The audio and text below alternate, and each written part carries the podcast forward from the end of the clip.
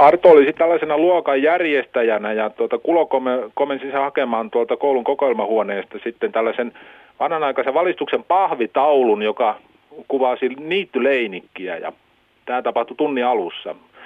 Kului noin puoli tuntia aikaa ja tunti rupesi olemaan lopuillaan, kun jo unohdettu Melleri saapastelee takaisin luokkaan pahvitaulu kainalossaan ja kävelee salaperäisen näköisenä luokan eteen ja läväyttää sen oikeinpäin siihen ja sanoo, että ei löytynyt niittyleinikkiä, mutta löytyi Kaarle Herttua herjaa Klaus Flemingin ruumista. Kävisikö tämä? Kyllä se sitten ulos siitä lenti. Siitä lähti erittäin lupaava. Kevätkesän päivä kääntyy iltaan kohtaamisissa Helsingin Vallilassa, Puuvallilan idyllissä, Arto Mellerin kotona, illan sankarina siis runoilija Arto Melleri. Mistä on tullut tämmöinen sanonta laiha kuin Melleri? Iso isäni. Ilmeisesti jonkinlaista tällaista taipumusta on ollut jo ennen mua suvussa. Eli kun isoisäni on pyyhältänyt moottoripyörällä vuonna 1914 jostain suuresta tuntemattomasta tuonne eteläiselle Pohjanmaalle, hän ilmeisesti poikkesi tästä vallitsevasta tasajalka-astujatyypistä. Ilmeisesti juuri laihuusominaisuutensa takia. Onko tämä sun isoisä nimeltään Arvi? Arvid.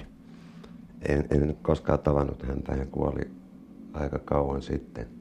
Se kuitenkin esiintyy ja se ympäristö, missä isoisä hääräs, esiintyy sun teksteissä. No tavallaan siinä mielessä, että itse asiassa mä oon kirjoittanut aika pitkälle itselleni koko lapsuuden.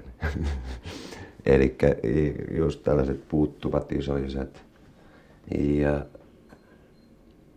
kaikki nämä kuviot. Ja sitten mä oon tuntenut jonkinlaista sielujen sympatiaa. Tää Arvid oli kiinnostunut kaiken maailman teosofiasta ja kaikenlaisista muista New Age-ilmiöistä 20-luvulla. Sulla on esikoiskokoelmassasi Schlageri-seppele, jossa kirjoitat seppeleystä nuoruudestasi. Semmoinen ilmeisesti Arvid on ollut tässä esikuvana. Arvid lukee laihan kauppamatkustajan tuomaa kirjallisuutta. Siellä on muun muassa Konrad Lehtimäen kirja, jossa sanotaan, älkäämme antako hengen valon sammua. Vaarivaina oli samaa mieltä kuin kauppamatkustaja ja Konrad Lehtimäki. Ota huomioon siis, älkäämme antako hengen valon sammua, sanoi vaarivainaa pumpatessaan lamppuöljyä ja tynnyristä. Niin, kesken kaiken. Mutta siis esiintyy tässä Arvid runossa tosiaankin. Tässä on semmoinen maailma, jossa on vanhoja tuoksuja, sokeritoppa, silakkaneliö, tyhjä suolalaari. Silakkanelikko. Nelikko. Tyhjän suolalaarin ilmakehässä. Eli mä mennään nyt sinne Pohjanmaalle, mikä on sun koti Pohjanmaata. Minkälainen se perhe on, missä sitä vaaria ei ollut? No meitä oli tai on edelleen siis 8 lasta ja mä oon niistä 7. Ja mun tausta on aika tommonen uskonnollinen ja oikeastaan suurimman osan ajasta, kun mä olin 7 lapsi ja meillä on niin paljon kakaroita, mä oon todella viettänyt niinku mummojen ja tätien ja tällaisten hoteissa. Miten se vaikutti se uskonnollisuus teidän leikkeihin? No tietysti jos elät 75-vuotiaan mummosi kanssa ja ei se nyt sillä tavalla mitenkään erityisemmin vaikuttanut. Mutta se voi olla, että se on vaikuttanut mun elämänasenteeseen sillä tavalla, että kun mummo odotti maailmanloppua koko ajan, niin ehkä mulla on jäänyt päälle juuri tää tämmönen elää kuin viimeistä päivää asenne. Ja se toisaalta johti siihen, että se sai ahnehtimaan ikään kuin jokainen kesä oli mummon mielestä viimeinen. Niin se sai sillä tavalla ahnehtimaan kaikkia värejä, tuoksuja, niin kuin koko tämän puoleisen maailman ihanuutta, kun mä en siellä taivaassa olisi sitä harppua nyt välttämättä vielä halunnut soitella. Ilmeisesti sä ahnehdit näitä tuoksuja sit aika paljon myös kirjoista ja lehdistä. Joo, sillä tavalla, että alkuun niin kuin ihan sarjakuvalehdistä ja Outsider oli mun oikeastaan ensimmäinen kirjallinen innoittaja, niin Pekka Lipposen seikkailut sun muut. Mä olin eilen divarissa, syysmäläisessä divarissa ja hypistelin just Outsidereita ja Marton Taigoja ja Jane Greytä. Ja tuli vähän sellainen tunne, että aina huomenna tavataan kohtaamisessa Arto Melleri, jonka sun teksteistä hirveän selvästi tulee just nämä hajut ja itse asiassa se maailma semmoinen, joka on niin kuin vinttikamarin maailma. No, se kunnon ullakko. Mm. Että onko sun lapsuuden sankaris joku näistä? No oikeastaan yksinäisen tähden harhailija. Siis, että eihän mun itse asiassa ulkoinen habitukseni on muuttunut miksikään. Yhä mä kuljen niin kuin hapsutakki päällä ja Stetson päästä niin kuin 11-vuotiaana. Mistä se tuli se yksinäisen tähden harhailija? Miksi se ollut esimerkiksi Zorro? Se on Greytä, joo. No Zorro oli ehkä vähän liian tollainen niin kuin latino mun temperamentille. Eli tämä on vähän lyyrisempi hahmo, tämä yksinäisen niin, tai tähden ylipäätään. Ehkä se on, niin kuin, koostuu kaikesta tästä ja mikä sitä kieltä, ei sitä kannata kieltää, jos on lapsellinen, niin on lapsellinen. Mutta katsos, kun se tuntuu se sun lapsuus jotenkin kulkevan mukana vieläkin nämä lasikuulat ja tämmöinen Mississippi Huck Finn -tyyppinen maisema. Mä en tiedä, tuleeko se siitä, että nämä esiintyy nämä hahmot edelleen sun teksteissä, vai onko se jotakin vielä muuta? No nämähän on esimerkiksi, jos puhutaan, no kyllähän siis jos ajattelee Pohjanmaata, niin se on Texas. Siis sillä tavalla, tosin se on niin kuin borderline tai rajamaa ainoastaan niin kuin Ruotsiin päin. Ja viimeiset intiaanisodat käytiin ison vihan aikaa ja 1808-1809 sodan aikaa. Mutta kyllähän siellä on niinku tätä niinku teksasilaista suuruuden hulluutta, sitten tätä aavaa, preeriaa ja niin edelleen. Ja ilmeisesti se on jonkinlainen kirous mulle. Mä en pääse siitä kumminkaan, vaikka mä kuinka tämmöisenä urban cowboy-junkkina täällä pyörin. Kuinka pienenä poikana sä muistat, että siitä olisi tullut joku sellainen myöskin miehen kuva tästä pohjanmaalaisesta teksasilaisuudesta? No mä luulen, että se perustuu esimerkiksi siihen, että mun isä kuoli, kun mä olin 7 kai. Et sit mä oon niinku naisten kasvattama poika, että ehkä nämä tällaiset sankarit on niinku korostunut juuri siitä syystä. Pecos Bill ja Tex Willer kuuluu tähän joukkoon. Mitä sitten tapahtuu, kun Pecos Bill menee kouluun? Isätön poika, jolla on tällaisia sankarihahmoja, joita ei mikään sido, jotka on siis täysin vapaita. No, sillähän tulee tietysti vähän vaikeuksia koulussa. Siis tai että on aika vaikea tietysti, jos toisaalta olosuhteet on suhteellisen niin kuin ankarat, niin silloin se kehittää tietynlaista mielikuvituksen liikakasvua. Ja sen purkaminen on oikeastaan ollut mun kirjoittamisen lähtökohta. Sitä liikakasvua, tätä mielikuvituksen liikakasvua ei koululaitos suosinut silloin, kun sä menit kouluun, eikä tarvitse suosia vielä tänäänkään. Saattaa olla näin, kuule hyvin niin. Mutta minkälaisia ne yhteentörmäykset oli? Oliko tämä valistuksen kadonnut leinikkitaulu tai kuvataulu hyvä esimerkki siitä? Lensit sä usein tunnilta? Lensin. Sitten ihan pikkukoululaisena jo? En mä nyt ihan siis sillä mutta siis oppikoulussa ja varsinkin niin kun mähän jouduin vaihtaa koulua ja se on aika niin vaikeeta tuolla.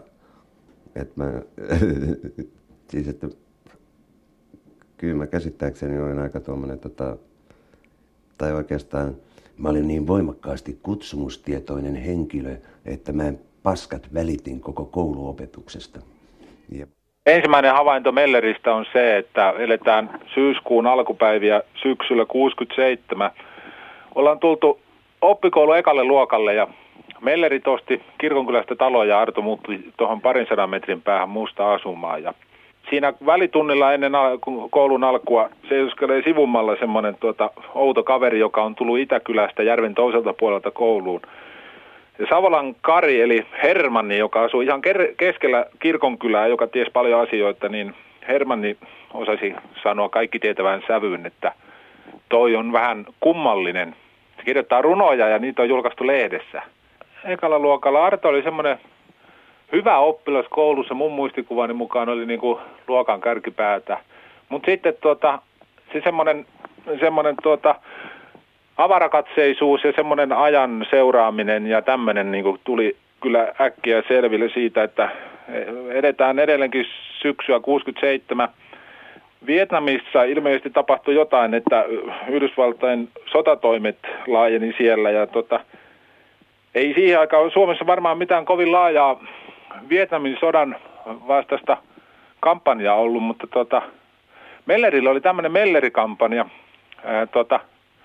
luokkakaverinsa Hernesnimen Hannun kanssa. Ne keräs välitunnilla nimiä sellaiseen listaan, joka oli osoitettu Yhdysvaltain hallitukselle, ja mä muistan sen adressin teksti alkoi jotenkin näin, että te Pentagonin pellet. Hän oli ikäisiään niin paljon edellä, hyvin varhaiskypsä. Et kun me muut oltiin vähän niin kuin Beavis ja Butthead sillä, että kuunneltiin ihmeissä, me vähän 11-vuotiaana kaivettiin räkäpallerua nenästä, kun yksi äijä sauhuaa tämmöisiä ihan omia juttuja jo. Kyllä sitä kunnioitettiin, koska se oli sitten sanallisesti äärimmäisen valmis myös, että se kummallinen ujopoika oli kyllä hyvin äkkiä sellainen sitä luokan henkinen johtaja, joka sitten, jos ei fyysisiltä voimiltaan ollut niin kuin luokan ykkönen, niin sitten se kyllä niin kuin kepitti välituntipuheissa kenet tahansa. Että kyllä siellä niin kuin sitten tällainen kunnioitus heräsi varmaan sitä kautta. Pentagonin pellet muisti Olli Lampi, sun vanha koulukaverisi. Muistatko sä itse? Kyllä mä jotain tällaista hämärästi muistan. Miten se niin hämärän on painunut? Toi on aika vaikuttava se, ilmeisesti ele. Siinä mulle ei jäänyt kopiota siitä, kun se adressi lähti Pentagoniin. Pelleille. Luuletko sä, että tämmöinen kummallinen poika olisi vieläkin mahdollinen, että se 10-11-vuotiaana keräisi jossakin vähän syrjässä Helsinginkin näistä humuista tuommoista adressia? Niin, maailma on nykyään sillä lailla toinen. Että se, että sehän oli ihan selvää siis se, että tämän päivän maailma on sen jälkeen, kun toi kaksinapainen ajattelujärjestelmä on romahtanut, nythän ei oikein kukaan tiedä, kukaan ei ota kantaa, eletään eräänlaisen niin kuin lamaannuksen aikaa. Se, että olet sä Bosnian muslimien vai serbien puolella, niin siihen on vaikea mennä sanomaan mitään muuta kuin, että Milosevic on ilman muuta gangsteri. Kun mä ajattelen mummosi maailmanlopun tunnelmia, niin olisiko ne voinut olla sit takana siitä, että sä hankit semmoista tietoa, joka sai sut tekemään tämmöisen koululaisadressin siellä? Tosiaan alun toisella kymmenellä. No se viittaa mun mielestä siihen, että sulla on ollut joko hirveän voimakas huoli maailmantilanteesta. Aivan, ehkä sitä maailman lopusta. Että olisiko se ollut niin, että se maailmanloppu on siinä taustalla, eikä niinkään se yhteiskunnallinen tiedostaminen. No niin kuin sanotaan. En osaa sanoa, ja mielelläni en lähtisi tekemään tässä nyt mitään psykoanalyysiä. Sä voisit nostaa itseäsi tässä kohtaa esimerkiksi omaa tietoisuuden tasoa, joka on näin kauas johdettavissa, että 11-vuotiaan sä oot repässyt tällä tavalla. Mutta kun sä olit siellä koulussa, niin kuin tämä Olli kuvasi, muiden mielestä kummallinen, sun esikoiskokoelmassa on Kerran sain 50 markkaa -niminen teksti, jossa viitataan tähän asiaan, mikä te Ollikin muisti, että se on saanut julkaistuksi, se on saanut rahaa runosta. Niin, no se oli tietysti tai sanotaan, että se ei ollut mitenkään tavanomaista puuhaa kirjoittaa runoja. Ja mä muistan just jotenkin niin kuin naapurin isäntien lausuntoja aiheesta, niin ei se työnteko kannata. Humpuukilla sitä nykyään pärjätään. Oliko se niin tosi tuohtumusta sitten? Niin, tai sitten toisaalta, että sehän on niin kuin, mä yritin tietysti täällä kaikilla tämmöisillä, sitä pidettiin vähän niin kuin ämmämäisenä. Mutta teit sä sen sillä uhalla, että sä olet sillä tavalla ehdottomasti erilainen kuin muut? Vai teet sä sen vuoksi, että sä halusitkin erottua siitä? Ehkä mä oon ollut erilainen kuin muut. Että en mä niinku mitenkään mitään roolia on voinut vetää siinä vaiheessa, enkä halua vetää nytkään. Mutta tuliko se erilaisuus sulle siis pahana asiana? No sanotaan, kun mä ajattelin, että koulutovereita vaikka. Ei, no ei sillä tavalla. Ja itse asiassa mun oli pakko liioitellakin tietyllä tavalla sitä ympäristön vastustusta, että perkele mä näytän näille vielä jonain päivänä ihan saadakseni niin kuin energiaa. Ja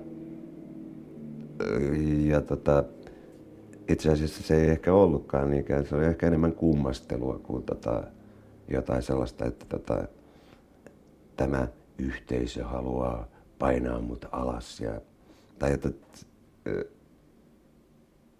Vaikea tämän päivän perspektiivistä. Nykyäänhän mä oon lähes kansallissankari siellä. Niin, sä et siis ajattele niin, että siitä olisi seurannut se, että sä olisit tuntenut itsesi aivan sairaan ulkopuoliseksi. No toisaalta mä sanoisin, että tommosen niin kuin urbaanin harrastuspiirin ja syrjäisen asuinympäristön välinen jännite, se on erittäin terveellinen ihmislapselle. Ja varsinkin niin kuin, eli jos mä olisin ollut joku helsinkiläinen, niin tokkopa mulla olisi ollut aikaa, kun kumminkin oli niin kuin aika siis niin kuin lukea, kirjoittaa, piirtää. Mä olisin hääräillyt tuolla jossain jengeissä ja impannut Tinderiä. Niin, muiden mukana enemmän. Niin. Mutta et koskaan saanut sitten ihan suoranaisesti turpaan näistä ämmämäisistä harrastuksista. Eikö mä yritin niin kun koko ajan todistaa sitä, että nämä ei ole välttämättä ämmämäisiä juttuja. Että se, että mä sain turpaan sitten monista muista jutuista kyllä. Mutta en mä sillä tavalla ja mä koen sen kumminkin aika tommosena voimakkaana sisäisenä imperatiivina. En mä niinkään ajatellut, paitsi sitten välillä niin kuin tietysti otti kupoliin. Mistä sä kirjoitit silloin ihan pienenä? Mistä sä sait aiheet niihin ihan ensimmäisiin runoihin, niihin vaikka, joista tuli 50 markkaa? No toi on aika myöhäistä tavaraa. Se, että mä kirjoitin jo oikeastaan tuossa alle 10-vuotiaana. No mä sain kaikesta tietysti erilaisia seikkailukertomuksia ja sitten mä julkaisin sarjaa nimeltä MTK, joka ei liity mitenkään Maataloustuottajien keskusliittoon, vaan Mellerin toivekirjaston. Hieno! Jotka mä itse niinku kirjoitin käsin ja puvitin. Muistan muun muassa kertomuksen nimeltä Arkun kantajat, joka tapahtuu Helsingin Töölössä. Ja mä en tuntenut Helsinkiä, niin mä katsoin kartasta erilaisia paikkoja, niin kuin esimerkiksi Töölöntorin katu 100 ja tällaisia näin. Ja se kertoi tällaisesta hullusta taidemaalarista ja sitten tällaisesta psykologi Viktor Kovarskista, joka paljasti sen katalan juonen salakuljettaa kokaiinia kumisissa ruumisarkuissa, jotka aiheuttivat pelkoa ja kauhua koko Töölön kaupungin osassa. Arki, tiesitkö, että samalla metodilla on kirjoittu Jerry Cottoneita ja sijoittu ne New Yorkin kortteleihin, jossa kirjoittaja, myöskään suomalainen kirjoittaja. Tosi Jerry Cottoneita mä en niinkään lukenut, että se, että outsiderissa... Mutta tuo menetelmä siis toi, että ei niin, tunne kaupunkia ja sijoittaa sinne vaan tapahtumiin. Niin, että se shabluuna on olemassa. Joo. Kartta avuksi. Joo. Toi MTK, joka ei viittaa MTK:hon, saattaisi viitata sinikantiseen, siniselkäiseen kirjasarjaan. Nuorten toivekirjasto. NTK. Niin. Oliko se sulle mikään legenda siihen aikaan? Kyllä, siellä oli hyviä kirjoja. Huckleberry Finkin ilmestyi Yrjö Kivimiehen suomentamana ensimmäistä kertaa siinä sarjassa. Minkä ikäisenä sä muuten luit Huckleberry Finnin ensimmäistä kertaa, kun et ole päässyt vieläkään eroon? Se täytyy olla joku ihan... Sehän, mä luen sen vuosittain, että mä en osaa sanoa. Eka tommonen, niin kuin, mä pidän sitä erittäin merkittävänä romaanina. Mutta sen mä muistan, että mä olin 8-vuotiaana Viktor Hugon Kurjat, joka teki mun lähtemättömän vaikutuksen. Ja sen jälkeen mä vähän niin kuin pääsin eroon sarjakuvista. Tosin en ole niistäkään päässyt ihan kokonaan vielä eroon. Pitäisikö päästä? Ei. Sanoitko silloin Viktor Hugo? Vai tiesitkö, että se on Hugo? En mä muista. Ehkä mä en kattonut edes kirjailijan nimeä, mutta se oli aika vetävä tarina. Kurjathan, joo, hyvin värikäs ja murheellisia käänteitä täynnä oleva tarina. Mitä sä ajattelet tällä hetkellä laulun, sä ajattelet taaksepäin laulun tekijöistä? Ketä sä pidät laulurunoilijoista niin kuin sukulaisinasi? Siis minkä maalaisista tai... Olisiko nyt, että vaikka minkä maalaisista hyvänsä, taikka suomalaisista tai ulkomaalaisista?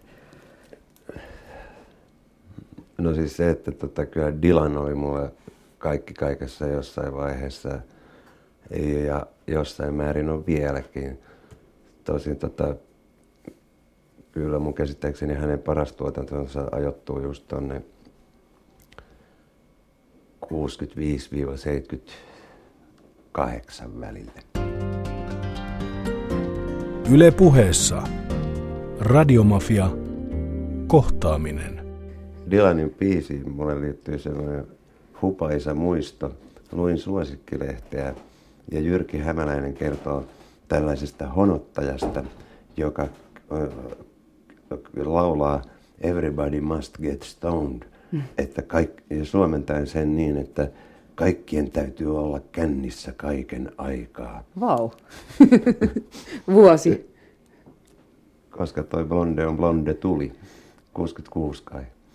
Sä oot julkaissut 13-vuotiaana tonnimisen kirjan, jossa muuan päähenkilö, sankari, saa 2 viikon pakkoloman koulusta ja ajattelee siinä mennessä ja sitten katselessaan niitä luokkatovereita, että pulpettien vangit. Pulpettien vangit. Oliko sulla 13-vuotiaana tämmöinen meininki, että se ei ehkä pitele sua, että tästä ehkä pitäisi lähteä nyt jotakin muuta pitäisi olla, kun tämän äijän nämä koulutouhut täällä? Niin, sitä on aika vaikea palauttaa mieleen, mutta jos mä oon noin kirjoittanut, niin kyllä mä oon kai ajatellut niin. Pulpettien vangit, se on todella runollista. Se tarkoittaa sitä, että toi meinaa tehdä jotakin tälle asialle. Et seuraavaksi tapahtuu jotain, mutta tämä kirja siis ilmestyi silloin, kun sä olit 13-vuotias, eli ihan pentu. Mitäs sä sitten teet, kun saat käteen tämmöisen nidotun kappaleen? Oma kirja. Niin, kato nyt, tässä on tämä. Mä en ole nähnyt tätä vuosikausia. Oliko vähän ihmeellinen tunne? Mitä kaverit sanoi tai mitä nämä opettajat sanoi? Tai... Mä en muista muuta kuin sen, että mä ostin levysoittimen näillä rahoilla, joita mä sain tästä. Ei ollut mikään ihan tyhmä hankinta. Sehän poiki sitten ilmeisesti monia asioita, tämä hankinta. Jep. Mä en muista siitä kyllä oikeastaan, tai että se ilmestyi tällaisessa kontaktisarjassa ja niitä myytiin aika paljon, kun niitä myytiin kaiken maailman tämmöisissä elintarvikeliikkeissä ja halvalla. Niin, tää on oikein kunnon paperback. Erittäin paperback. Mutta sulla ei tullut sitten semmoista tunnetta, että minä poika on tässä kirjailija, että... No mullahan oli, kato, semmoinen tunne ollut jo kauan.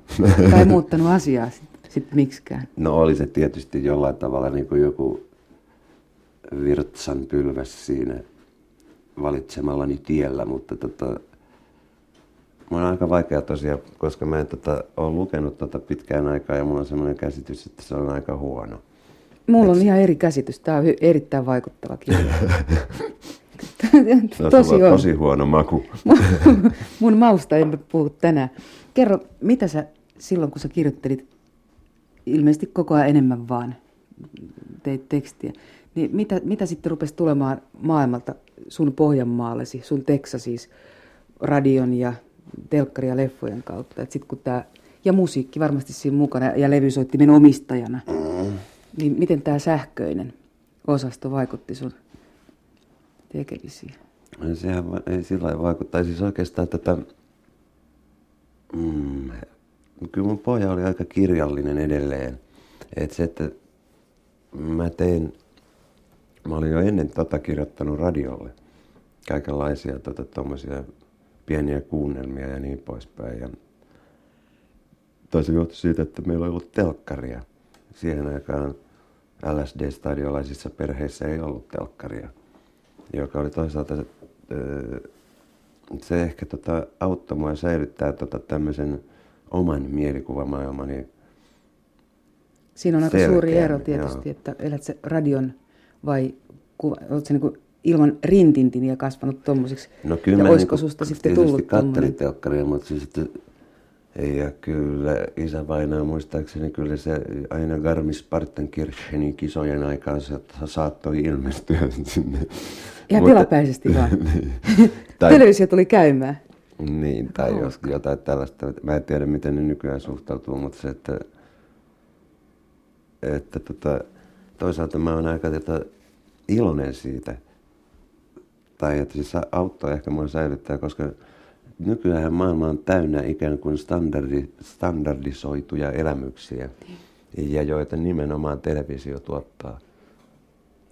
Taitaa tuottaa, kun sä kuuntelit radiota, sanotaan nyt vaikka lauantain toivotut levyt oli silloin, kun sä olit pentu, niin aika sellainen niitä kuunnellaan vaan 8 kärjessä. Niin tietysti, kun sä olit tällainen rock'n'roll-henkinen nuori, mutta kun sä kuuntelit radiota ja kun sä kirjoitit sinne, niin siinä oli varmaan joku ero. Että sä varmaan koet sen toisenlaisena kapistuksena. No niin, oli se tietysti jotenkin, että niinku oikeat näyttelijät, joku Arvo Lehesmaa näyttelee jossain jutussa. En mä muista niiden nimiä ja kai niitä ehkä jossain on olemassa. Radioarkistossa, joo. Ehkä. Ja Raiku Kemppi toimitti siihen aikaan jotain tällaista... No, mä en muista, oliko se Klipsis Klops tai joku tämmöinen. Joo, mä kirjoitin lukuisia pieniä kuunnelmia. Ja sitten taas palasit kotiin kuuntelemaan 8 kärjessä. Että tää on tietenkin tää tämmönen radiolapsuus, niin se tuntuu tänä päivänä tämän multimedian aikakaudella. Se tuntuu aika etäiseltäkin. Video killed a radio star. Mitäs sitten runoilijan, nuoren runoilijan, tässä tapauksessa myöskin proosakirjailijan murrosikä, miten se pamahti päälle? Tuliko se äkkiä, yllättikö se sut pahaa aavistamatta vai rupesit sä kirjoittaa toisella tavalla? Että pamahtiko päälle? Niin missä kohtaa se lapsuus rupesi jotenkin taittumaan? Ja millä tavalla? Että tuliko sulle pahoja oireita ja paheniko konfliktit ympäristön kanssa? Finnejä ei niinkään tarkoita, paheniksi nämä no yhteenotot näiden opettajien? Kyllä joo, sen takia mä jouduin vaihtaa koulua esimerkiksi. Ja se ei ole ihan niin iisiä, kun ne koulut on kumminkin, siellä ei niin hirveästi ole katoa. Joka kylässä oppikoulu. Kuinka pitkäksi tuli sun koulumatka esimerkiksi? No mä muutin takaisin siihen Itäkylään, sitten mulla oli 10 kilometriä Vimpeliin, missä... Mä kävin 4 viimeistä luokkaa. Mikä näiden häiriöiden sitten takana oli, jos ei ollut nämä Pentagon-tyyppiset adressit, niin oliko siellä sitten kaiken näköinen tupakanpoltto ja tämmöinen yleinen häilääminen? Yleinen semmoinen niinku väärä asenne. Niin, semmoinen niinku, että... En mä osaa sanoa. Jokainen, joka on elänyt murrosien, tietää, ettei se nyt aina niin... helppoa. Eli mesomista. Niin, ja kaikkea sellaista, kaikenlaisia tempauksia ja huonoa käytöstä ja niin edelleen. Mä ymmärrän. Mä ymmärrän myös sun opettajia. Mitä sitten tämän tämmöisen mesomisen ja huonon käytöksen ja väärän asenteen vastapainoksi? Oliko mitään semmoista, tuolta ajalta, muistatko sä mitään semmoista, joka olisi saanut sut sitten... hiljentymään? Mikä kerta kaikkiaan olisi rauhoittanut sut sillä tavalla? Tyynnyttänyt ton rauhoittoman mielen. Mä rupesin tyttöjä katteleen. Yle Puheessa. Radiomafia. Kohtaaminen. Arto Melleri, ne tytöt, joita sä tapasit silloin. Missä sä tapasit niitä? Minkälainen oli se ympäristö, missä te bailat? Oliko te tanssilavoilla? Tanssilavoilla, sitten oli teinikonventteja, ymmärrätkö vielä? Konventti. Teinikonventti, ymmärrätkö mitä se tarkoittaa? Kyllä kai minä ymmärrän, mutta sä voit tietysti kertoa nuorisolle. No se oli se, että bändit kävi esimerkiksi kouluissa soittamassa,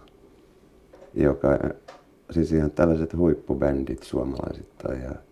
Sitten meidän naapurissa noin 8 kilometrin päässä sijaitsi Suomen silloin suosituin tanssilava, Halkosaaren tanssilava, joka oli keskimääräiseltä kävijämäärältään niin kuin todella, siellä oli yli 2000 henkeä aina iltaisin. Siellä kävi ulkomaalaisia bändejä. Siellä järkättiin tokat rockfestivaalit Ruisrokin jälkeen. Siellä kävi kaiken maailman Manfred Mannit sun muut. Että ei se nyt ihan niin kuollutta seutua kuitenkaan ollut. Kävikö siellä mikään sun ehdoton suosikki ryhmäsi? En mä nyt muista. Jos Manfred Mannia ei luetaanko? Kyllä se oli aika hyvä. Ja no sitten tuli tietysti 70-luvun puolella alkoi tulla kaikki nämä vigut ja pressat ja tällaiset näin. Mä muistan, kun tasavallan presidentti soitti Vimpelin yhteiskoulun teinikonventissa. Ne veivas 45 minuutin versio Zappan King Kongista ja jengi joras. Oli se vähän toista kuin tämä teknoaika. Niin, tietenkin. Muistatko muita yhtiöitä ennen kuin tämä kulta-aika varsinaisesti alkoi, tämä Vigvamista tai Pressasta lähti, niin muistatko niitä varhaisempia? Oli Screechers koskaan tuossa Pohjanmaalla? Oli teini, ne joo. Tai ne oli ainakin Kauhavan ilmasotakoulun juhannusjuhlilla. Vau. Wow. Ja kyllä nämä kaikki itse asiassa, mitä siihen aikaan oli. Silloin mä olin aika nuori, että mä ihan niinku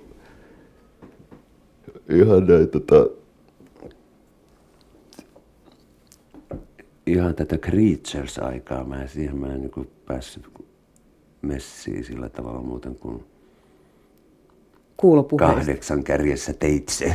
Aivan. Eli tanssilavat, joita ilmeisesti on aika harvakseltaan nykyisin. Oli silloin yksi sellainen populaarikulttuurin varsinainen. Mä luulen, että ne on pikkasen nousussa sillä tavalla, että niiden luonne on muuttunut. Elikkä, että nämähän oli yleensä jotenkin niinku urheiluseurojen talkoopohjalta ylläpitämiä ja että ne on enemmän tällaisia niinku tai niiden profiili on toinen kuin siihen aikaan. Kun te lähditte sinne sitten urheiluseurojen talolle tai sitten teinikonvaan, niin minkälaisella porukalla ja minkälainen rymy mielessä? No. Oliko sellaista ryhmäteutarointia siis siinä mielessä, että... Kyllä, sinne mentiin aina niinku... 2 autolla vähintään. Oli siis kyllä, joo, ja se, että siellä on kumminkin niinku välimatkat sillä aika pitkiä, tai näiden eri kohteiden, jos lähtee Lappajärveltä Lapualle, niin se on kumminkin aika pitkä matka ja niin edelleen. Antaa sen bailukulttuuri nyt sitten olla. Se on semmoinen häviävää kansanperintöä osittain toi, mikä sun nuoruuteesi liittyy. Tai se on muuttunut joka tapauksessa aika paljon. Sen vastapainoksi sitten jotenkin lähti tunkea sieltä aika voimakkaasti tämmöinen myöskin tällainen kulttuurinen, siis sanan tässä professorien tarkoittamassa merkityksessä. Sellainen kulttuurijuonne, että se ei ollutkaan pelkkää sitä tanssilavalla keikkumista. Että minkälaisia kulttuurivaikuttajia sä muistat just siltä ajalta, kun sun oma mieli kääntyi tänne beat-osastoon? No, mä muistan esimerkiksi, kun mä olin kesällä 72, mä olin Stavmestari Gordon nimisessä ravintolassa Tukholmassa tiskaamassa. Silloin oli maailman ensimmäinen ympäristökonferenssi siellä ja ihmiset roikku suunnilleen näissä jalavapuissa, joita ei saanut kaataa. Ja siellä mä näin livenä tällaisia tyyppejä kuin Gary Snyder, Lawrence Ferlinghetti, siis näitä niinku beat-klassikoita. Ja se teki muun aikamoisen vaikutuksen noin ton suurkaupunki Tukholman ohella. Et se oli aika jännä, että siihen aikaan mentiin todella niin kuin kesäduuniin Ruotsiin. Joo. Ja sen jälkeen, että Pekka Tarkka on puhunut joskus niin kuin vähän sillä halveksivan sävyyn Interrail-sukupolvesta. Mutta sehän oli huomattava avaus niin kuin kumminkin mun sukupolvelle Eurooppaan. Siis eli hyvä matkustamismuoto. Niin, että sitä ei joutu liftaa. Niin tietenkin. Ja että siinä ei ole mitään, se on ihan sama kulttuurimatkailua periaatteessa, vaikka kolkutat junalla Akropoliille, kun menet sinne niin kuin, siis että siinä mun mielestä se oli tosi merkittävä murros itse asiassa, eikä mitään niin kuin, että eihän nää mistään mitään tiedä. Niin, kun sä tulit tämmöisen kulttuurishokin jälkeen sitten takaisin taas kouluun, niin mitä se vaikutti? Se semmoinen uusi maailma, kun sieltä tunki. Niin mitä se vaikutti siihen koulunkäyntiin? Oliko se entistä ahtaampaa? Uudet kuteet ja pitempi tukka. Entistä paremman näköisenä pulpettiin. Niin, no en mä siitä näköisyydestä tiedä, mutta siis sillä tavalla, että sanoisin, että kyllä se niin kuin jollain tavalla siirsi maailman rajoja ja ehkä johdatti ajatuksia yhä kauemmas sellaisista seikoista. Mulla on sellainen käsitys, että ihminen oppii melkein mitä tahansa, jos se on kiinnostunut siitä. Mutta mä oon täysin nuija esimerkiksi aljassa ja jommassa, eli matematiikassa, koska mä koin, että mä en tarvitse sitä. Ja se on kostautunut mulle myöhemmin. Että skidit, lukekaa läksynne. Hehe. Mistä muualta sitten imit tätä radikalismia, joka vierotti, joka sai sen pulpetin tuntua entistä ahtaammalta ja sut entistä enemmän pulpetin vangiksi kuin Tukholmasta? Onko täältä eteläisestä Suomesta kantautunut Pohjanmaalle mitään semmoisia väreitä, mitkä olisi vaikuttanut? Kyllä. Ja Suomen talvisota. No se oli paljon tärkeämpi kuin joku lapualaisopera. Mutta se on aika jännä edelleen Pohjanmaahan liittyen, niin siihen liittyy huomattavan paljon dramatiikkaa. Siis ihan niin kuin Järviluoman pohjalaisista, lapualaisoopperasta, Arto Mellerin Siriuksen vieraista ja niin edelleen. Siis että on kirjoitettu helvetin paljon niin kuin näytelmiä ja elokuvia nimenomaan pohjalaisuudesta. Eli siis enemmän kuin esimerkiksi jostakin muusta heimosta. Niin. Eli että kyllä siellä on niin kuin aina ollut tietysti toi puukko heilahtanut aika helposti ja niin poispäin. Että siihen liittyy just jotain tällaista ja semmoisen niin kuin, tavallaan sen kansantanhuperinteen vastustaminen oli tietysti yksi seikka, joka vaikutti. Ja sitten melkein meillä kaikilla, niin kuin, meillähän oli sukulaisia Amerikassa, eniten pohjalaisia lähti Amerikkaan. Et just melkein jokaisen pikkuserkku oli Vietnamissa ja niin poispäin. Ja että se on niinku tällaisia, sanotaanko näkymättömiä lankoja, jotka ei liittynyt mitenkään niinku välttämättä tiedotusvälineisiin tai teinilehteen tai...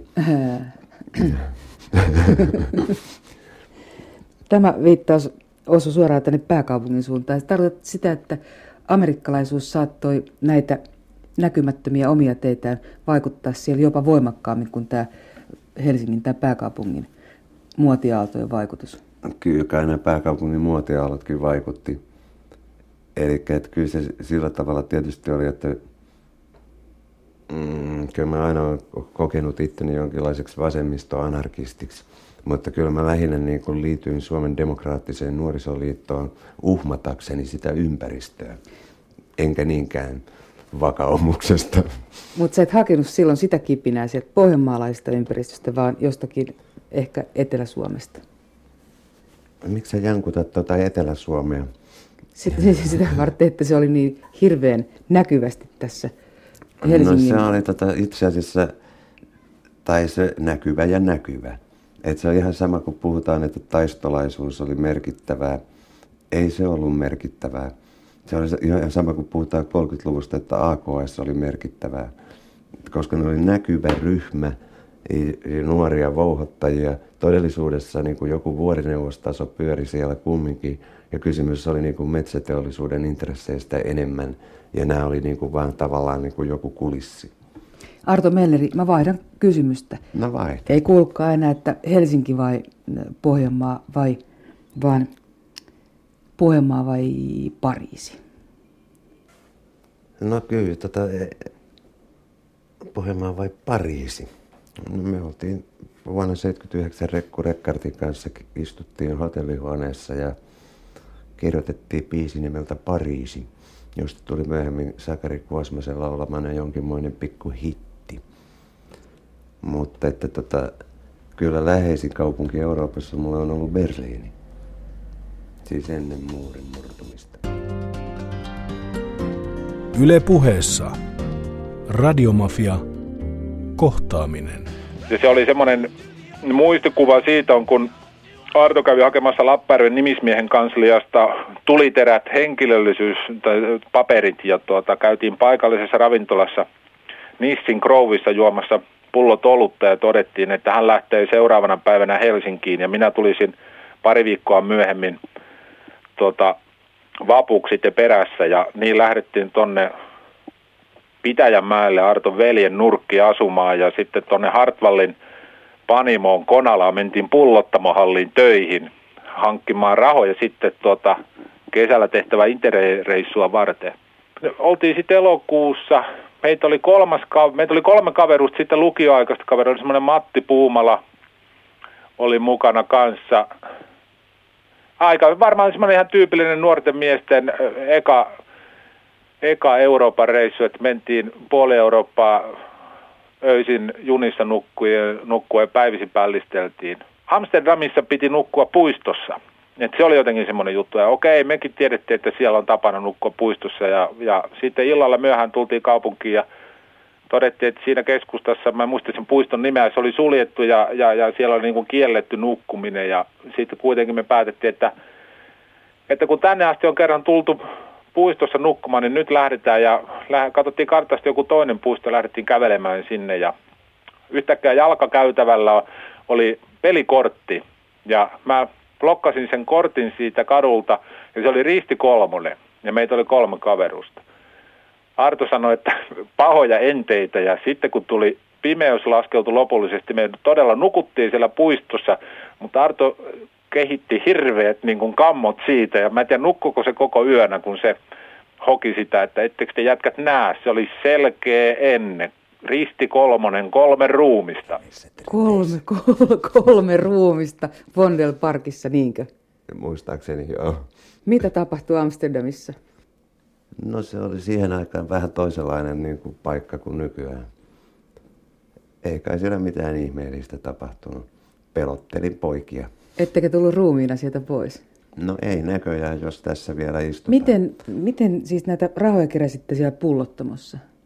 Joo, muistaakseni joo. Ja sitten siitä starttaa kolme ilosta kaverusta Pekka Tarkan pahaksi sanomalle Interrail-matkalle Amsterdamiin. Ei se ollut sun ensimmäinen ulkomaanreissu? Ei, kyllä mä olen ollut Tukholmassa töissä ja kyllä mä olen ollut niin kuin... Mutta toi oli niin kuin sanotaan laajamittaisin. Minkä takia sen kohteeksi oli valittu sitten Amsterdam? Ei, mehän päädyttiin myöhemmin ties minne.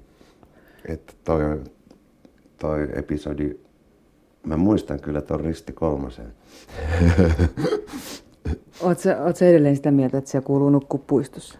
Nykyään mä en menisi nukkua kyllä. Se oli, siihen aikaan se oli kumminkin niinku, siis se oli semmoista niinku siellä ei ollut niin paljon kovia huumeita, siellä ei ollut niin paljon tätä niin kuin, että se oli ihan mahdollista. Eli se lempeä, semmoinen jälkihippi-maininki niin, vielä huuhtoi Amsterdamin kaupunkia. Jos sä ajattelet noita Euroopan metropoleja, Amsterdam on ihan omanlaisensa kyllä, niin mikä Berliinin taikavoima sitten on? Kun sä sanoit, että Berliini on ollut se paikka. No se johtuu siitä, että mä oon siellä ehkä eniten ollut. Et mä oon ollut siellä stipendiaattina ja muutenkin mä oon asunut siellä. Ja että se oli todella niinku, nyt kun mä viimeksi kävin, niin se on muuttanut vähän luonnettaan myös. Siihen on poliittisista syistä ja muutenkin. Joo. Mutta että sehän oli nimenomaan friikkipääkaupunki. Siellä oli esimerkiksi tämmöinen just, että siellä vapautettiin kaikki sinne keskelle pahamaineista DDR:ää uskaltautuvat nuorukaiset asepalveluksesta ja kaikesta tällaista. Sen ilmapiiri on tosiaan muuttunut sen jälkeen, kun muuri siitä purettiin, eli sen purkamisen vaikutukset ei Länsi-Berliinin osalta pelkästään ollut positiivisia, koska se raha jyrää nyt sen paikan, iso raha jyrää sen. Mutta mitä sun mielestä tonnikäisenä, kun sä 75 oot siellä kierrellyt tuolla ensimmäisiä reissuja, niin mitä sieltä silloin haettiin tuolta muualta? Kokemuksia. Ne oli hyvin vähän sitten ehkä tällaisia kulttuurireissuja, joissa käytiin katsomassa nähtävyyksiä tai... Kyllä nähtävyyksiäkin tietysti käytiin katsomassa, mutta kyllä kai siihen kuuluu toi bailaaminen aika olennaisena osana. Mutta kun sieltä sitten palasi takaisin näiden uusien kokemusten jälkeen, niin mitä sä sitten asetut tekemään tässä vaiheessa, 70-luvun puolivälissä? Mä olen päässyt yliopistoon lukemaan kirjallisuutta ja historiaa. Millä mielellä? No, kyllä mä siellä muutamia luentoja kuuntelin. Jättikö jälkiä? No jätti sen verran, että jätin yliopiston. Aika paha jälki. Tässä on iso jälki. Niin, tai siis, että mä koen, että... Tai että mä olin niin kumminkin siis tämmöinen päämäärä tulla kirjailijaksi. Niin mä ajattelin, että kirjallisuuden opiskeleminen siinä muodossa, kuin sitä siellä oli tarjottimella, olisi ehkä tappanut musta jotain. Entäs sitten se yliopisto, minkälaista? Mä olin niin kuin vuoden siellä ja ehkä mä jotain suoritinkin, mutta käytännössä mä suoritin kuppila-aprobaatturia. Mitä siellä kuppilassa tapahtui noina vuosina? Minkälainen siellä oli ilmanala? No silloin oli taistolaisuus noussut aika voimakkaasti jo. Vallankumousta tehtiin yliopiston kuppilassa. Joo, ja joka puolella. Olitko sä olan takaa siinä mukana? En, mä jotenkin vierastin sitä. Ja se, että taas mä olin niin kuin jollain tavalla kummajainen. Mä en ollut luopunut afgaturkistani enkä korvarenkaistani ja mulla oli pitkä letti. Mihin tää olisi pitänyt vaihtaa tää siniseen asu? Paitaan. Au. Mm.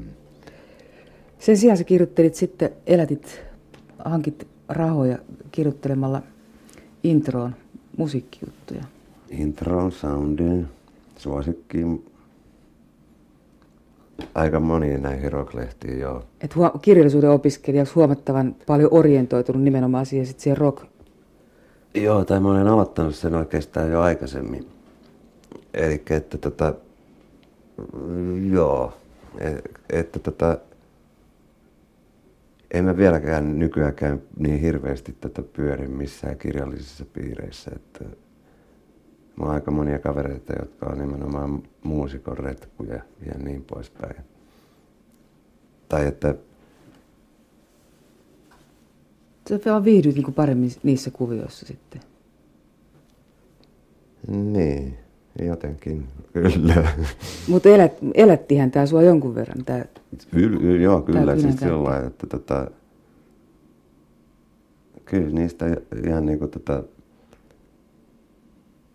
Ja sitten ne oli vielä sellaisia lehtiä,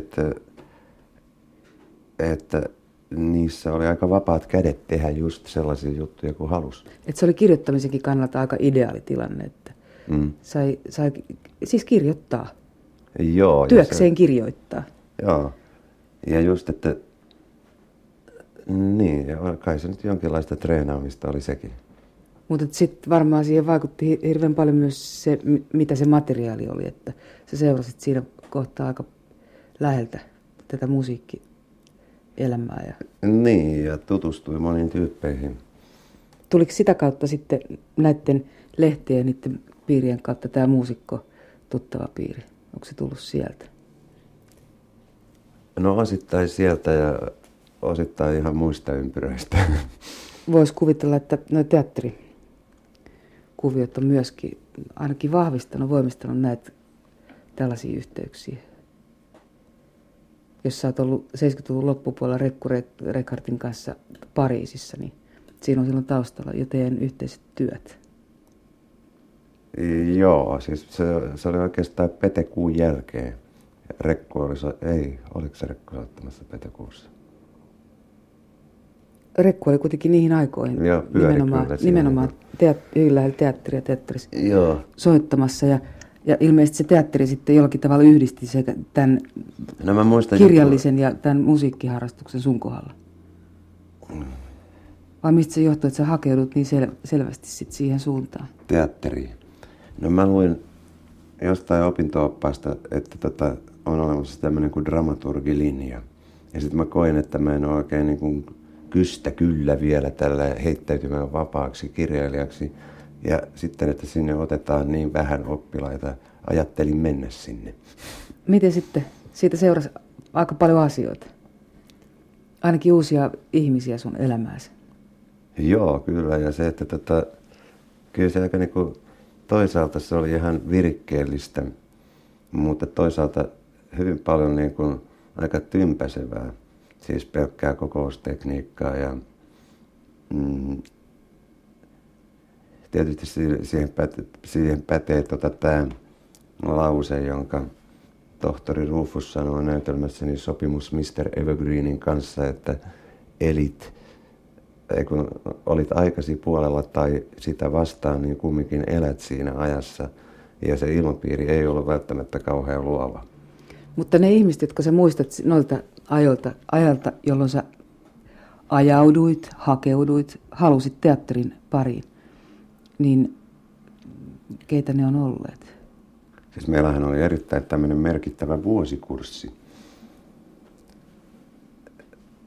Ja semmoinen, niin kuin, että aikamoinen sitten semmoinen kapinamieliala heräsi edellistä polvea vastaan. Ja sitten ruvettiin tekemään tämmöisiä prokkiksia, just niin kuin Pete Kuu, joka on ihan Saffe-herstelmiä, jossa näytteli niin kuin mun kurssikavereita, Vesa Vierikko, Pirkka, Pekka, Petelius ja niin edelleen.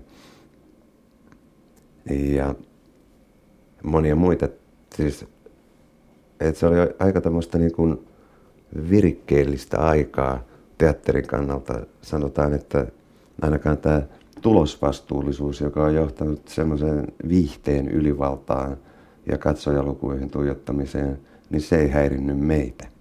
Sä sanoit, että toi aika ja nimenomaan se teidän vuosikurssi oli sukupolviliike jossakin mielessä ja Pete Kuuta sitä näytelmää, jonka teidän porukka teki, on pidetty semmoisena käännekohtana.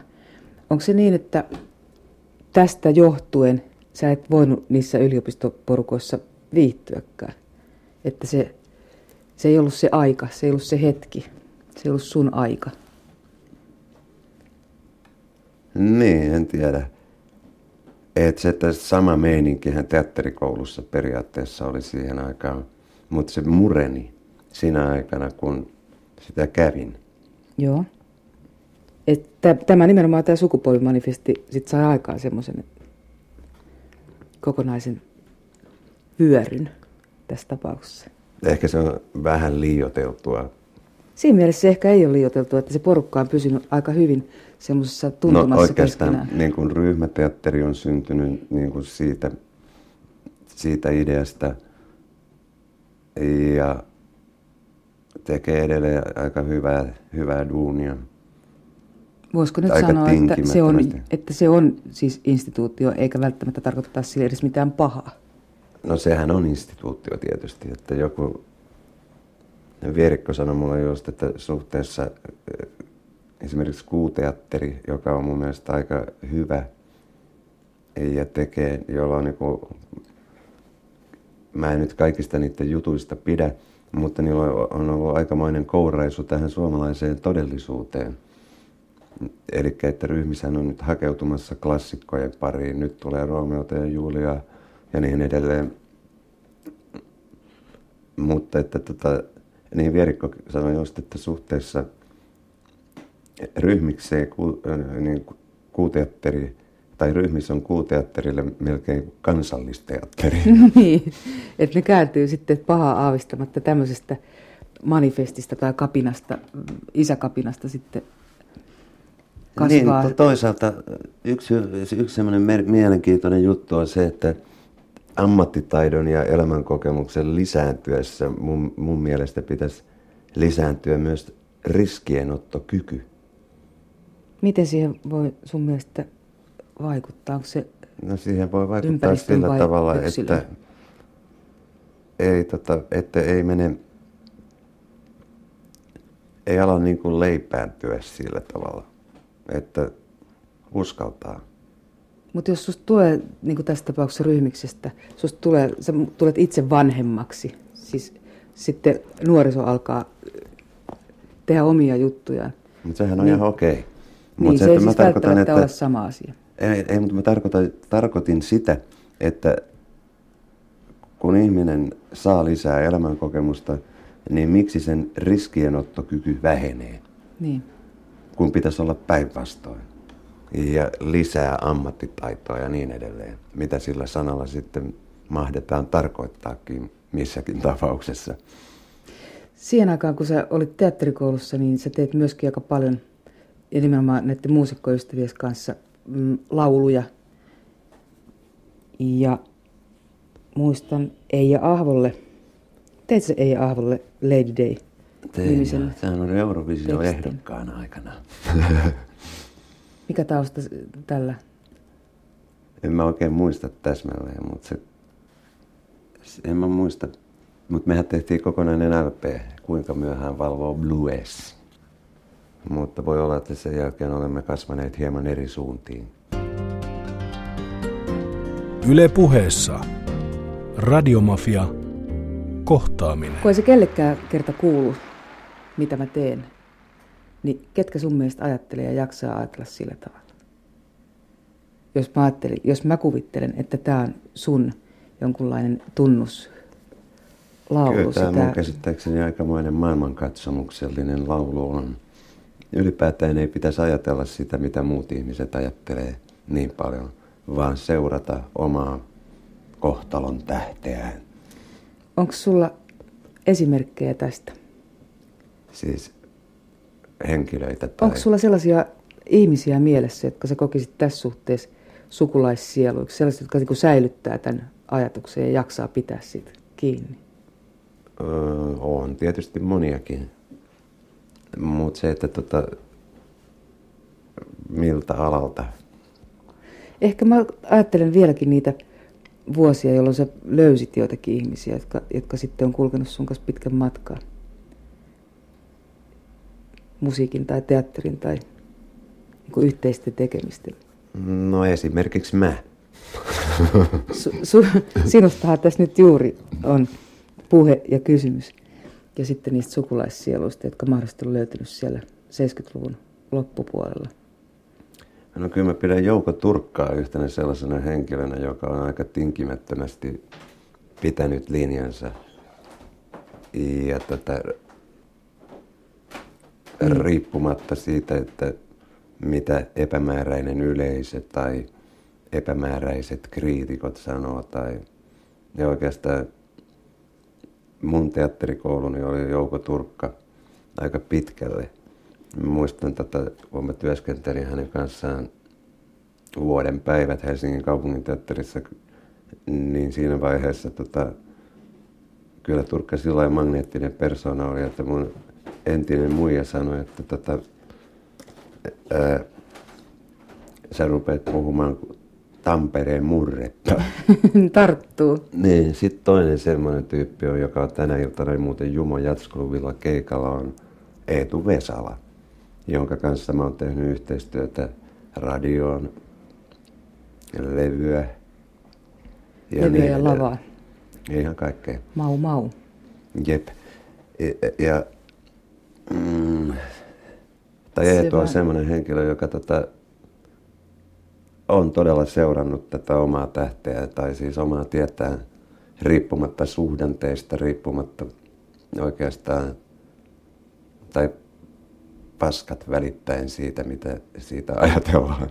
Niin. Mitä se sulta vaatii sitten, kun tässä on tämmöisen kirjallisen julkisuuden mukana tullut tietenkin aika paljon varmaan sanomista erilaisille ihmisille, niin mitä se vaatii sulta, että sä pystyt sen ohi sivuuttamaan?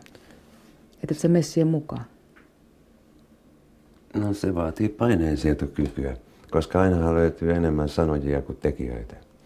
Siis että en mä voisi kuvitella esimerkiksi kirjoittavani jotain lepopäivän ratoksi yleisön pyynnöstä. Mm. Eli kyllä se sisäinen imperatiivi on se ensimmäinen. Että sulla on niin kuin joku näky, jota sä seuraat.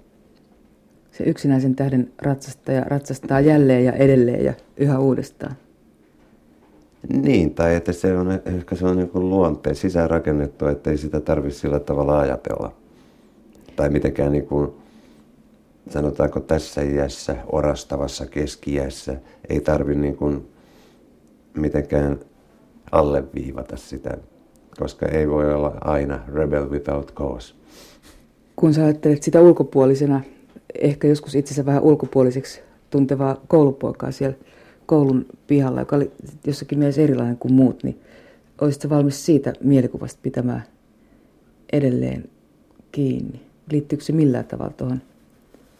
No, se liittyy sillä tavalla tietysti, että mä oon kauhean onnellinen siitä, että mä en ole enää se koulupoika. Elikkä, että nuoruutta mystifioidaan. Ei se nyt niin nastaa ole oikeastaan, kun ei mistään mitään ymmärrä ja niin poispäin. Että mieluummin mä oon kohta 40 kuin 20-vuotias. Yle Puheessa. Radiomafia. Kohtaaminen. Sä sanoit äsken, Arto, että nuoruutta mystifioidaan, että on parempi olla lähellä 4 kuin 20. Tai pitää olla itsensä ikäinen. Aivan, vaan siitä, että on hyvä olla just sen ikäinen, kun on. Eikä se ehkä ole se mutkikkaampi asia. Mutta joka tapauksessa, kun sä puhut siitä, että jos ihminen pystyy säilyttämään sen tähtensä, niin se on varmaan lähtösi jostain sieltä aika varhaisesta, varmaan lapsuusvuosilta. Täytyy muistaa katsoa taivaalle joskus tähtikirkkaana yönä. Ja me joudutaan nyt tulemaan semmoisiin asioihin, joista mä tiedän, että sä et ole erityisesti innostunut, koska ne tarjotaan yleensä niin itsestään selvinä. Ja ne liittyy tähän maineeseen, joka tämmöisen suuren kirjallisuuspalkinnon esimerkiksi mukana tietenkin kasvaa. Tämä julkisuus alkaa olla ehkä sietämätöntäkin välillä. Saako se sun mielestä sietämättömiä mittoja milloinkaan? No kyllä se aika rasittavaa on, jos se toisaalta menestyminen on aina kaksiteräinen miekka, että mitä se oikeastaan on. Eli että itse asiassa mun kaikki projektit oli jäissä melkein vuoden sen rulianssin jälkeen. Ja kaiken itse asiassa, että painopiste siirtyi siitä, mitä mä kirjoitan, ihan tällaisiin niin kuin ulkokirjallisiin seikkoihin, mun mahdolliseen päihdeongelmaani, mun ihmissuhteisiin. Ja ne on tietysti kaikki olennaisia juttuja, mutta siis, että mä haluaisin, että jos mä oon kirjailija, niin silloin painopiste olisi nimenomaan siinä, mitä mä kirjoitan.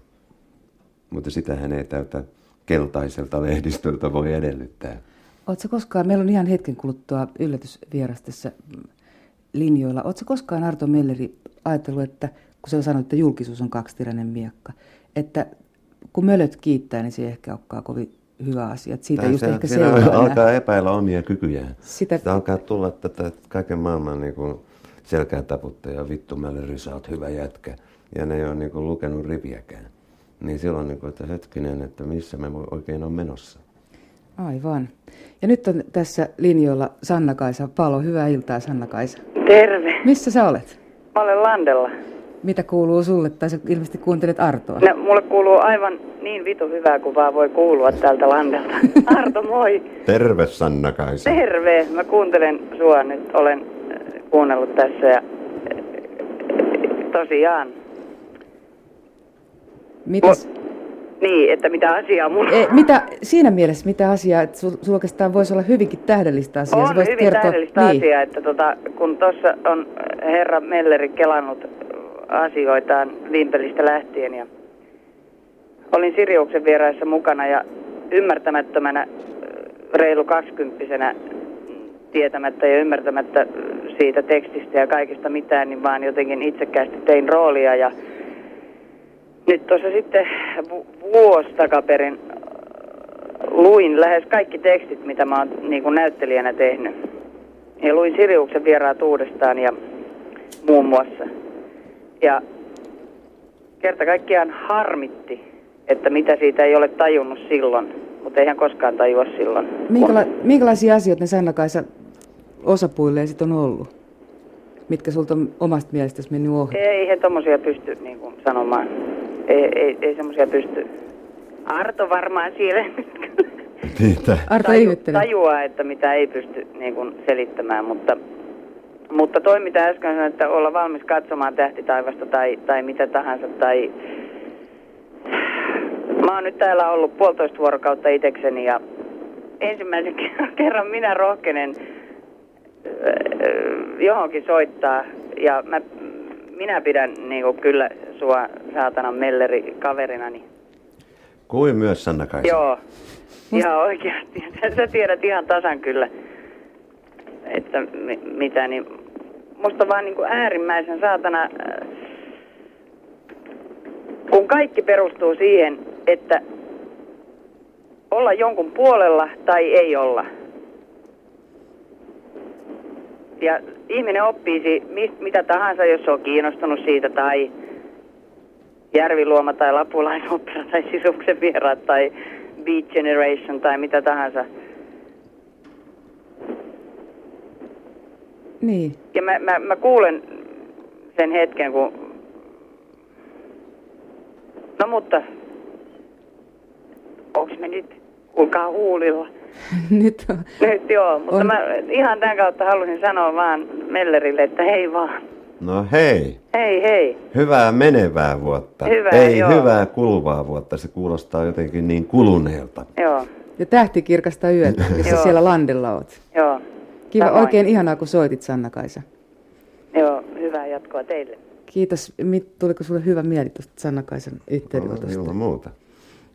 Osaat sä, kun Sanna-Kaisa sanoi, että sinä aavistat sen, mistä on kysymys ollut Siriuksen vieraita tehdessä, joka on näytelmä, joka sijoittuu sun kotikonnuille ja jossa ihmiset tulee Ruotsista. Köpiksestä ja kohtaa sitten niin kuin vähän toisin silmin tämän no kyllähän se on niin kuin jonkinlaisen kulttuurishokin kuvaus ja itse asiassa aika pitkälle oma elämäkerrallinen, mutta tietysti ei siinä mielessä, että kukaan olisi Köpenhaminassa ISTGD:llä antanut 30 000 kruunun tappotuomiota mun päästäni. Mutta mulla on myös kehitysvammainen pikkuveli. Eli niinku se asetelma, vaikka se on ikään kuin niinku suurennetun sarjakuvaruudun muodossa siinä, niin kyllä se on niinku... Ja sitten siihen liittyy tää isättömyysjuttu ja kaikki tämmöiset. Että se on yksi mun niinku henkilökohtaisimpia tekstejä. Ja sitten aikanaan mä muistan, kun se kantaesitys todella meni ihan surkeasti puihin. Herra Kajava kirjoitti Helsingin Sanomissa, että pojat, lopettakaa tämä pelleily. Ja kaikkea, että teksti on herttasarjatasoa ja niin edelleen. Ja no siitä huolimatta se on mennyt noin 10 teatterissa sen jälkeen. Siitä on tehty TV-versio ja niin edelleen. Ja että se on niin kuin, nämä tämmöiset asiat kuin menestys ja epäonnistuminen ja nämä, niiden varaan ei voi tässä ammatissa laskea oikeastaan mitään. Ainoa mitä voi tavoitella on työn sisäinen tyydytys, että sä oot niin kuin itse tyytyväinen siihen mitä teet ja pyrit tekemään, että taide, sana, sehän liittyy taitoon. Eli siihen, että tehdään niin hyvin kuin osataan. Ja sitten on turha tulla sanomaan niin oikeastaan, no mä tein niin hyvin kuin mä osasin. Ulkoisestihan tuon Siriuksen vieraat näytelmän voi liittää näihin pohjalaisiin perinteisiin Järviluomasta alkaen. Ja se varmasti on yksi asia, joka siinä on vaikuttanut, että se on niin voimakas, se on hyvin kipeä ja voimakas teksti. että se ympäristö on sulle niin läheinen, että sä palaat siinä semmoiseen ympäristöön, jonka sä muistat aika monella tavalla, ei ehkä pelkällä hyvällä. Voi olla näin. Tietysti siitä on kymmenkunta vuotta, kun mä tein sen, että se nyt ei ole enää niin kuin silloin tuoreessa muistissa, mutta kyllä ei sille mitään voi, että määrätyt teemat seuraa mukana, vaikka kuvittelee kirjoittaneensa itsensä ulos jostain pimeästä niin, tai jostain niin kuin määrätyistä asioista. Se on jotain sellaista, että taiteilija voi luoda ainoastaan tyylin.